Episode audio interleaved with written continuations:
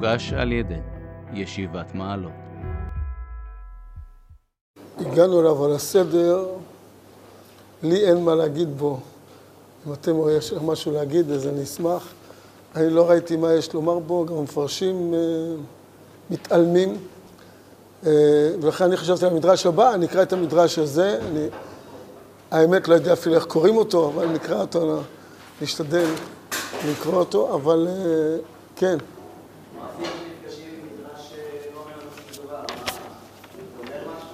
עושים בעניין הזה, היו אומרים אצלנו בלשון הלצה, עושים מה שאבא של הרשל היה עושה. שמעתם פעם את הביטוי הזה. ככה, על דרך, כתוב לפתוח בבלתא דבדיחותא. אז פעם מישהו בא למסעדה ואומר, תשמע, אתה אומר לבעל המסעדה, אם אתה לא נותן לי לאכול, לא רוצה לשלם, אתה לא נותן לי לאכול, אני אעשה מה שאבא של הרשל היה עושה, מה שהרשל היה עושה, אם אתה לא נותן לאכול, אני אעשה לך, אתה לא מתאר לך מה שהרשל היה עושה. הוא אומר, כן, לא, לא משנה, לא נאריך, משא ומתן. בסוף, אה, טוב, נותנים לו לאכול, בסוף הוא אומר, תספר לי מה הרשל היה עושה. אז הוא אומר, אם לא נתנו לו לאכול, הוא היה הולך לישון רעב. כן, זה מה שהוא היה עושה. כלומר, אז אומרים את זה בהלצה, כל אתה שואל, מה הייתי עושה? הייתי עושה מה שהרשל עשה. כלומר, אה, אם אין מה לעשות, אז, אז אין מה לעשות. אז אה, נשארים בשאלה והולכים לישון רעבים. כן, זה, זה מה שנראה בצורה פשוטה. וזה מדרש, דוגמה, זה רק שמות. כלומר, כל המדרש זה רק מזהה מקומות. השאלה שנשאלת פה, למה להגיד את זה? אז חז"ל רוצים להגיד שזה עובדות אמיתיות. זה, יש כאן מקומות שמזהים אותם. וזה מטרת המדרש אולי, ואני לא רואה מה שיש פה להוסיף, כן. שמעון הפקולי, מה שאומר שהיה עושה צמר, הוא זה שהחזיר עטרה ליושנה, שהשם כנסת דיבר ביחס לתפילת שמונה עשרה. כאן יש פה גם מישהו שהוא... הצמרי, שהיו עושים בצמר. שהיו עושים בצמר, הצמרי. גם פה מישהו עושה צמר. כן, מה, מה, אז מה יש לך להגיד על זה? ש, ש, אתה רוצה עוד סיפורים על צמר, אני יכול לספר גם שעה שלמה דברים על צמר. שמע, הרי שמעון הפקולי, זה הסיפור היחידי שאתה יודע על צמר. עוד שניים, שלושה דברים על צמר, כן? שאשתי עשתה עם זה סוודר. יש לי כמה, שניים, שלושה דברים על צמר. אז עכשיו נספר את כולם, בגלל שמופיע פה המילה צמר, אז uh, נראה לי שזה יהיה ביטול תורה. כן. איך? כי, זה, כי בזה יש מה להגיד, באחרים אין מה להגיד. כן, זה פה כתוב המילה שאתה מכיר אותה, אז או, יש כאן איזו מילה אחת שאנחנו מכירים, בוא נתלבש עליה ונגיד מה היא אומרת. אבל אני לא רואה באמת מעבר לזה, אז זה באמת, השאלה יותר טובה מהתשובה, אם יש למישהו מה להגיד, אני בשמחה נשמע. אני חשבתי על זה קצת, לא השקעתי מי יודע, אבל לא ראיתי משהו שיש בו מה לומר, ולכן אני חשבתי על המדרש הבא. שכחתי להגיד לכם לעשות זה, להכין את המדרש הבא, אבל אני מקווה שהבנתם את זה לבד, שראיתם גם את המדרש הבא. אז נראה את המדרש הבא, זה מה שנראה, כן. ולשם יולד גם הוא אבי כל בני עבר, אחרי יפת הגדול כתוב שם, אין היודעים אם שם הוא הגדול, ולשם, המילה הגדול בסוף היא מתייחסת לשם או ליפת, מלמד דכתיב שם במעט שנה ולדות הפרשה, שנתיים אחר המבול, הווה יפת הוא הגדול, רש"י עושה את החשבון ב... על החומש, רש"י עושה את החשבון שיפת יוצא שהוא הגדול, שנוח בין 500 שנה הוא הוליד, עושה את החשבון ש...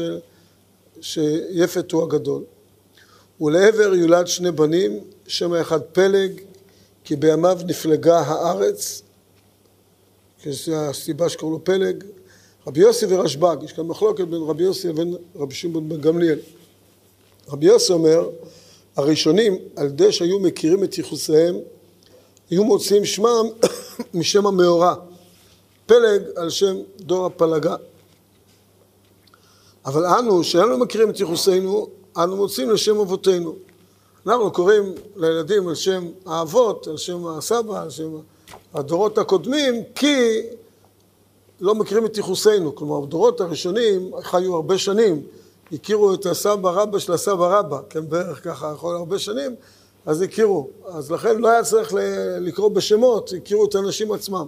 אנחנו, שלא מכירים את הדורות הקודמים, צריכים לקרוא להם בשמות כדי לזכור שיש דבר כזה, לדורות הקודמים. רשב"ג אומר, הראשונים על ידי שהיו משתמשים ברוח הקודש, היו מוציאים לשם המאורע. אבל אנו, שאין לנו משתמשים ברוח הקודש, אנו מוציאים לשם אבותינו. אמר רבי יוסי בן חלפתא, נביא גדול היה עבר, שהוציא לשם המאורע. אדם עוד הכתיבו לעבר להשם בנים.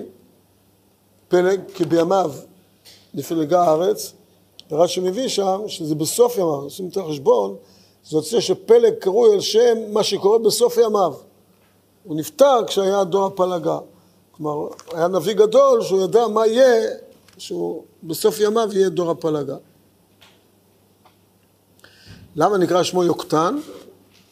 שהיה מקטין עצמו ואת עסקיו. ומה זכה? זכה להעמיד י"ג משפחות.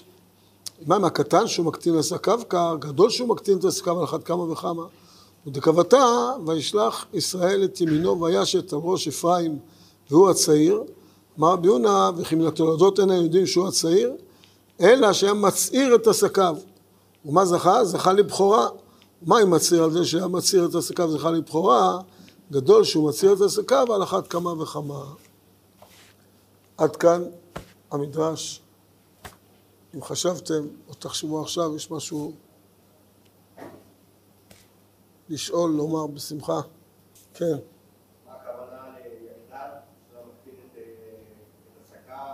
מקטין את עצמו, יוקטן, זה על שם שהוא מקטין את עצמו ואתה לא פרסם כל מה שהוא עושה, כל, כל העסקים שלו. מה? כן, כן, הנבר מקטין את עצמו, כן. הקטנה, מה? י"ג משפחות, שזה יצא לו משהו גדול, יצא ממנו 13 משפחות, שזה משהו... מה? יכול להיות שיש גם משהו במספר בגדול, זה מספר גדול. זה... יצא ממנו, הוא הקטין ויצא ממנו משהו גדול. מספר 13 הוא מספר שדורשים אותו בהרבה עניינים, אבל אני לא בטוח שפה הכוונה לזה.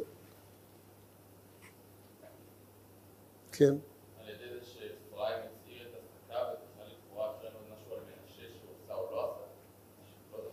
לא. עקרונית, הוא, לא, הוא עשה הרבה דברים טובים, הוא מיוחד בזה שהקטין את מעשיו. כנראה מנשה לא מיוחד בזה. כל אחד יש לו את הנקודה שלו. מנשה לא מיוחד בזה שהקטין את מעשיו. כן, לא, לא מכירים. לא יודעים, לא יודעים, אתה יודע מה היה הסבא של הסבא של הסבא של הסבא של הסבא שלך? לא יודע, אבל אתה יכול לדעת שהוא קרוי על שם הסבא של הסבא של הסבא. אתה לא מכיר אותו, ולכן אתה צריך לקרוא בשם כדי שלדעת שהיה דבר כזה. תכף ננסה לדבר על המשמעות של זה, אבל, אבל עקרונית, הם שהכירו, חיו קרוב לאלף שנה, אז הכירו את הדורות הקודמים הרבה שנים. בדור של נוח הכירו את עשר דורות אחורנית. אז הכירו את כל הבריאה, הכירו את כולם, לא היה צריך לקרוא שם כדי לדעת. וזה לא סותר. כן. הם היו? לא, לא שומע טוב. רוח הקודש זה משהו אחר, זה רוח הקודש, לכן קראו לשם המאורע. הם יודעים שיהיה פלג, שהארץ תתפלג.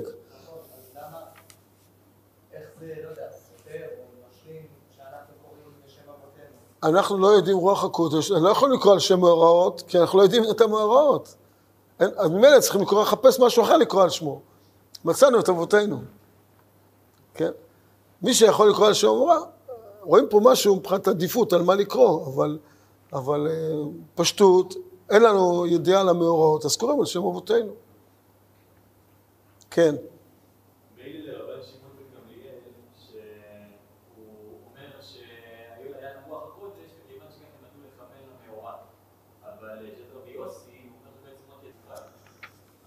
יכול להיות שהוא מתכוון על שם המאורע, הדבר שהיה בזמנו. עכשיו יש מלחמה, אז ילדים שנולדים היום קוראים להם שלום, ביטחון. כוח, כן, לא יודע איזה שמות ייתנו עכשיו לילדים. אז, אבל נותנים זה על שם דבר שכבר קרה, לא, הוא אומר על שם העתיד. רבי יוסי לא התכוון בהכרח על שם העתיד, יכול להיות דברים שכבר היו. מה? לא, לא. הוא לא דיבר, לא, הוא אומר, קראו על שם אבותיהם, הוא לא מדבר. המדרש לא הובא בגלל רבי יוסי פה. רבי יוסי לא אומר שפלג נקרא, יכול להיות שלא במקרה הרוח הקודש, אבל לא הדורות, זה לא משהו שהיה לכל הדורות. רבי יוסי אומר, בכלל קראו על שם מאורע, מאורע שכבר היה. יכול להיות שמישהו אחד היה לו רוח הקודש, יודע מה יהיה, אבל...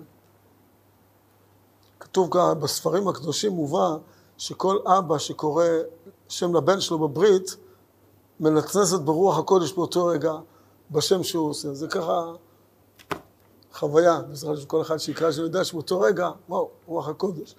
אז, אה, אז יש משהו, אבל בלי קשר למדרש פה. אז לפעמים יכול להיות מנצל את רוח הקודש, אדם קורא שם, ופתאום אחר כך מתברר שוואו, השם בדיוק קשור למה שקרה אחר כך. אז גם אין מה להתפלא, זה משהו מיוחד באותו רגע. כן. כן.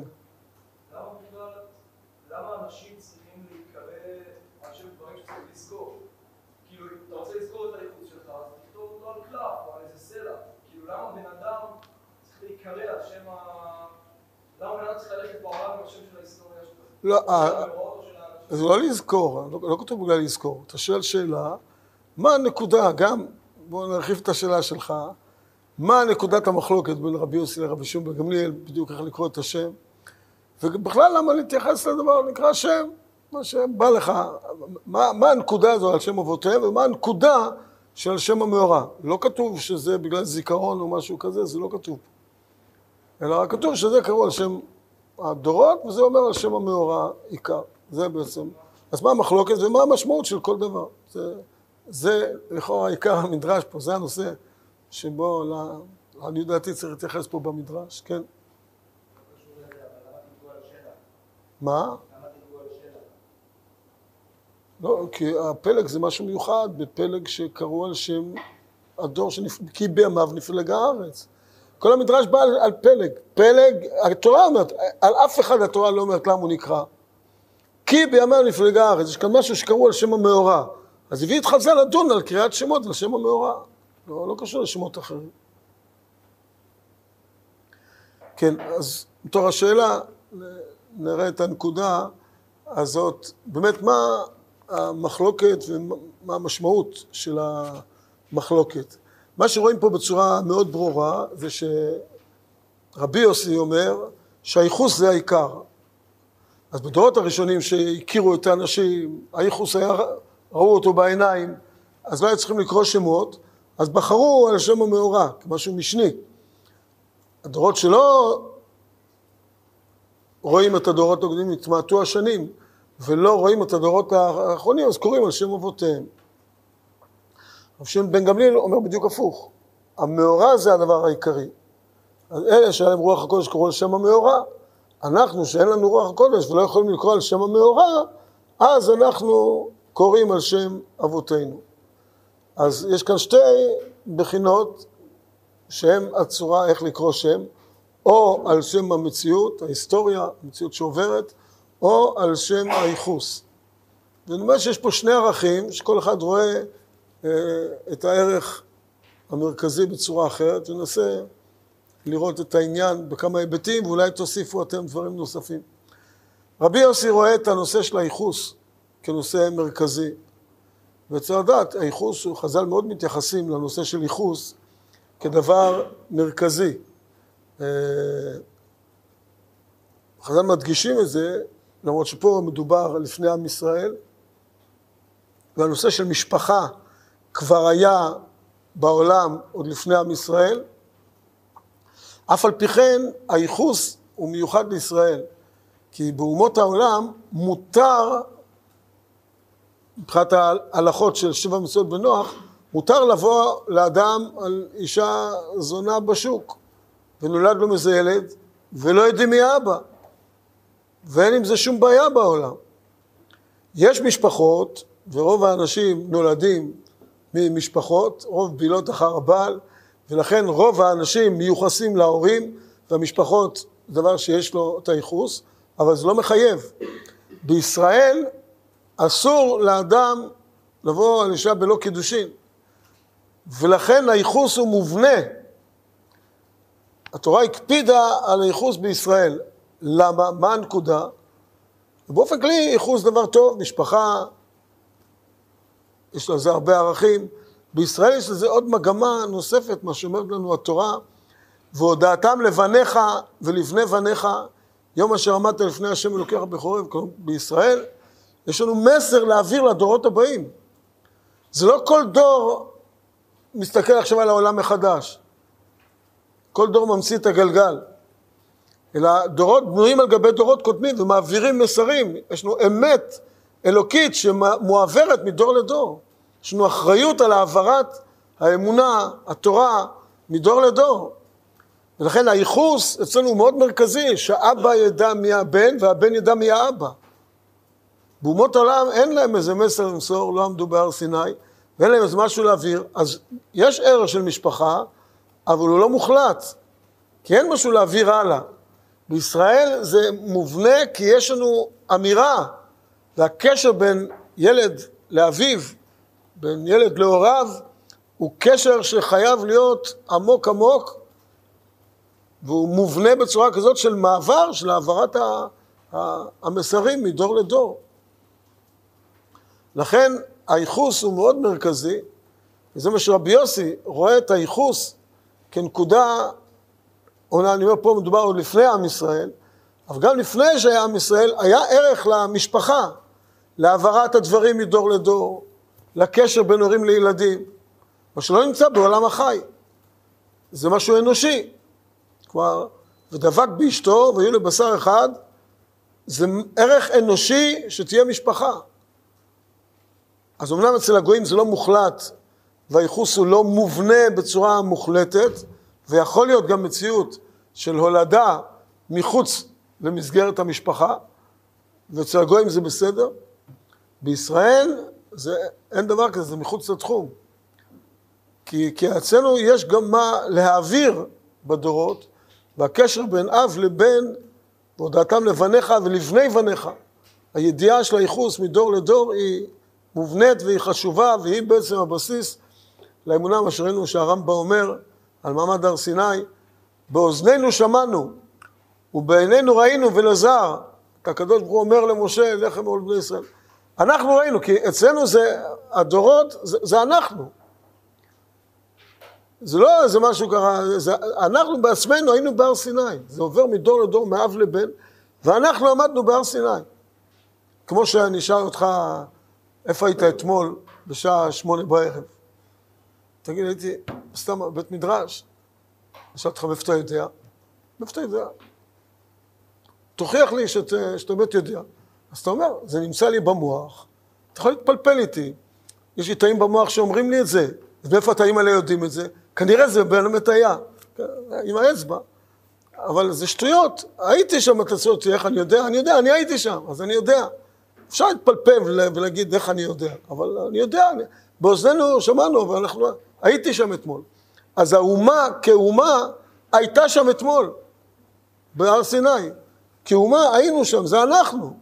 הדבר הזה שעובר, אני לא צריך עכשיו להתפלפל, אם כולנו יודעים את זה, אז כנראה זה היה. אין צורך בפלפולים האלה, היינו שם, זה, זה אנחנו, זה האומה. ולכן המעבר הזה מדור לדור, שדברים עוברים בצורה מוחלטת, הכל בצורה משפחתית, עוברים מדור לדור בלי שום צורה זרה שנכנסת, זה, זה מה שמעמיד לפנינו את הר סיני, את, את כל הדברים האחרים ש, ש, שעוברים במסורת מדור לדור. ולכן הדבר הזה חיוני, זה מה שרבי יוסי רואה את הייחוס כנקודה מרכזית, ו... וגם באדם, יש כאן עוד תוספת לעניות דעתי, שגם באדם הוא רואה את שלשלת הדורות, היותך חוליה בשרשרת, זה עושה אותך, זה, זה מה שאתה בנקודה המרכזית, חוליה בשרשרת, בשרשרת הדורות, וזה מה שנותן לאדם את המשמעות שלו. רבי שמעון בן גמליאל, בדיוק הפוך, דווקא מעניין, שרבי יוסי לא מוזכר בין מי הוא היה, וזה הייחוס הכי גדול. רב שמעון בן גמליאל מוזכר אבא, והוא מדבר פחות על הייחוס. הייחוס פחות חשוב לו. מה שחשוב לו זה המאורע. מה פירוש המאורע? יש פה כמה נקודות במאורע. ראשית, עצם המאורעות, ש... ש... שיש משמעות למאורעות, להיסטוריה. הדברים מובנים, ויש כאן משהו אלוקי שבונה את ההיסטוריה. לקרוא שם על שם מאורע, זה אומר שאתה מחשיב את המאורע כמשהו משמעותי. עכשיו, זה, זה צריך להיות רוח הקודש כדי להגדיר מה משמעותי. איך אנחנו אמורים לדעת איך יתייחסו לימים האלה בעוד מאה שנה? מה יזכרו, מה לא יזכרו? מה יזכרו? האם יזכרו שיש מלחמת שמחת תורה, או יזכרו שמכבי תל אביב ניצחה את הפועל רוסיה בכדורסל? איזה מאורע נזכור בעוד מאה שנה? את הקפטן של חווייסבורס, או, או, או, או את המלחמה, או את העולים החדשים שלו? מה בחדשות? האם הכותרת הראשית, מכבי ניצחה, שזה כותרת הראשית היום, נזכור אותה עוד חמישים שנה? או מה שבעמוד האחרון למטה, שחמשת אלפים עולים עלו החודש אה, לארץ. שבקושי מזכירים, אם, אם מזכירים, אז מזכירים את זה בעמוד האחרון למטה, וזה כמה אותיות קטנות. מה, מה יישאר עוד חמישים שנה? האם העולים החדשים, ההתפתחות, או שמכבי ניצחה, כי זו כותרת ענקית, תופסת חצי עמוד עם אותיות אבות. אז להבין, צריך רוח הקודש, בשביל להבין איזה, בשביל הדברים, השטויות שאמרתי עכשיו צריך רוח הקודש. אבל, אבל, אבל דברים יותר אה, מורכבים, צריך רוח הקודש כדי לדעת מה באמת מאורע חשוב והיסטורי, ובאמת שנשאר ומטביע את רישומו על ההיסטוריה, ואיזה מאורע הוא אפיזודה חולפת.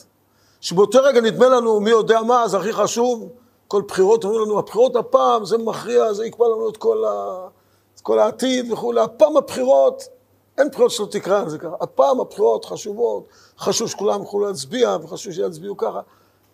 איזה בחירות באמת הן כאלה שמטביעות את רישומם, איזה לא. אלה דברים שצריכים רוח הקודש, צריך הסתכלות עמוקה, פנימית, כדי לראות מה באמת משמעותי, ולקרוא לזה שם, להגיד הנה הוא נקרא פלג, ואיזה מאורע הוא, עוד איזה מאורע, לא, לא שווה לקרוא לבן על השם הזה. כן, שזה רוח הקודש קורה בו. אבל רבי שמעון בן גמליאל רואה את המאורעות, את ההיסטוריה, וגם אפשר להוסיף את ההשפעה של האדם על ההיסטוריה. הוא קורא לבן על שם המציאות הזאת. כי יש לנו השפעה, יש קשר בין האדם לבין ההתרחשויות.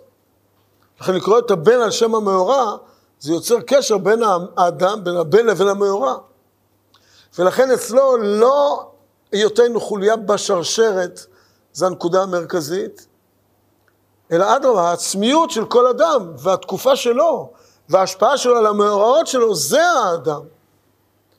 זה שתי הסתכלויות, האם אנחנו היותנו חוליה בשרשרת, זה המרכז שלנו, או השפעתנו לעכשיו, העצמיות שלנו וההשפעה שלנו על המציאות העכשווית היא עיקר ענייננו. זה שתי הסתכלויות של רבי יוסי מול רבי שמעון בן גמליאל. שרבי יוסי רואה את הייחוס, את המעבר מדור לדור, את השרשרת כנקודה מרכזית, ורבי שמעון בן גמליאל רואה את המאורע, את ההיסטוריה, את האדם כמשפיע על המאורעות של, שבימיו כדבר המרכזי.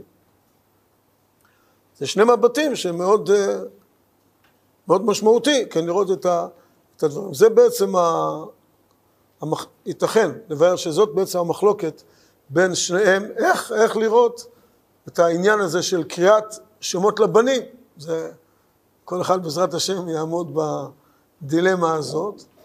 לקרוא, לקרוא, נגיד אנחנו באופן כללי, גם אין לנו רוח הקודש וגם לא מעריכים ימים אלף שנה, אז יש עניין לקרוא על שם דורות הקודמים. יש, ודאי שיש בזה ערך, יש בזה ערך חשוב שרואים פה במדרש, זה בין לרבי יוסף, בין לרבי שמעון בגמליאל, במציאות שאנחנו חווים אותה, אז לכאורה זה זה עניין חשוב כשלעצמו, לקרוא על שמות הדורות הקודמים, אבל רואים שיש גם ערך לקרוא על שמות המעורב, וגם דרך הילדים לחיות את המציאות שבה אנחנו חיים, וגם לתת משקל למאורעות, ולהבין מה המאורע שהוא נראה לך משמעותי, ואתה אומר, אני קורא את הילד על שם המאורע, או נראה שלך זה משהו חולף, ולא דווקא לקרוא על שם אותו מאורע. כן, זה בהחלט דבר שיש מקום לבחון אותו ולהתבונן. כן, רב שמעון גמליאל, כן, כן. דווקא הוא יותר האיחוס, והוא דווקא מדבר על המאורע, כן, זה מה ש... רבי יוסי, לא כתוב, כן. כן. כן, כן, כן, כן. אז מעניין פה, זה מתחלף. היפוך, כן. אני לא יודע. נשיא רואה לא יודע. הכלל. הוא לא, לא מוזכר פה הקשר לזה, אבל יותר בולט נראה לי שמזכירים את השם, שם האבא, שאצל, לא אצל כולם ככה, ש- השמות שלהם, דווקא אצלו מזכירים. כן. המשך המדרש אה, מקטין את עצמו, שתי הבחינות הללו של מקטין את עצמו, זה ערך מאוד חשוב, כמו שהזכרנו כל הנושא הזה של הענווה, רק להבין את הנקודה, זה כשאדם פועל ושם את עצמו במרכז העניין, אז הוא בעצם חוסם הרבה מהשפע שיכול לבוא. כשאדם כל כולו הוא כלי, כשאדם מגדיר את זה שאני כלי לקבלת השפע, אז, אז, אז כלי מקבל את השפע. אבל כשאדם הוא לא מגדיר את עצמו ככלי, הוא לא מקטין את עצמו, אני רק כלי, אני פועל, אני תוכן, אני, אני ממלא את הכלי. אז להפך, זה דווקא מהווה איזושהי חסימה לקבלת השפע. דווקא כשאדם מקטין את עצמו, שהוא לא מחשיב שיש לו מעצמו משהו, זה עושה את כל כולו להיות כלי, ואז השפע כולו נכנס לכלי. לעומת זאת, כשאדם כן מגדיר שיש לו משמעות, ואני... אז, אז מה שהוא עושה, עושה, אבל אין כאן שפע אינסופי שמגיע אליו דווקא מצד היותו כלי. זה נראה בצורה פשוטה ההבנה של המדרש. כן, עד פה.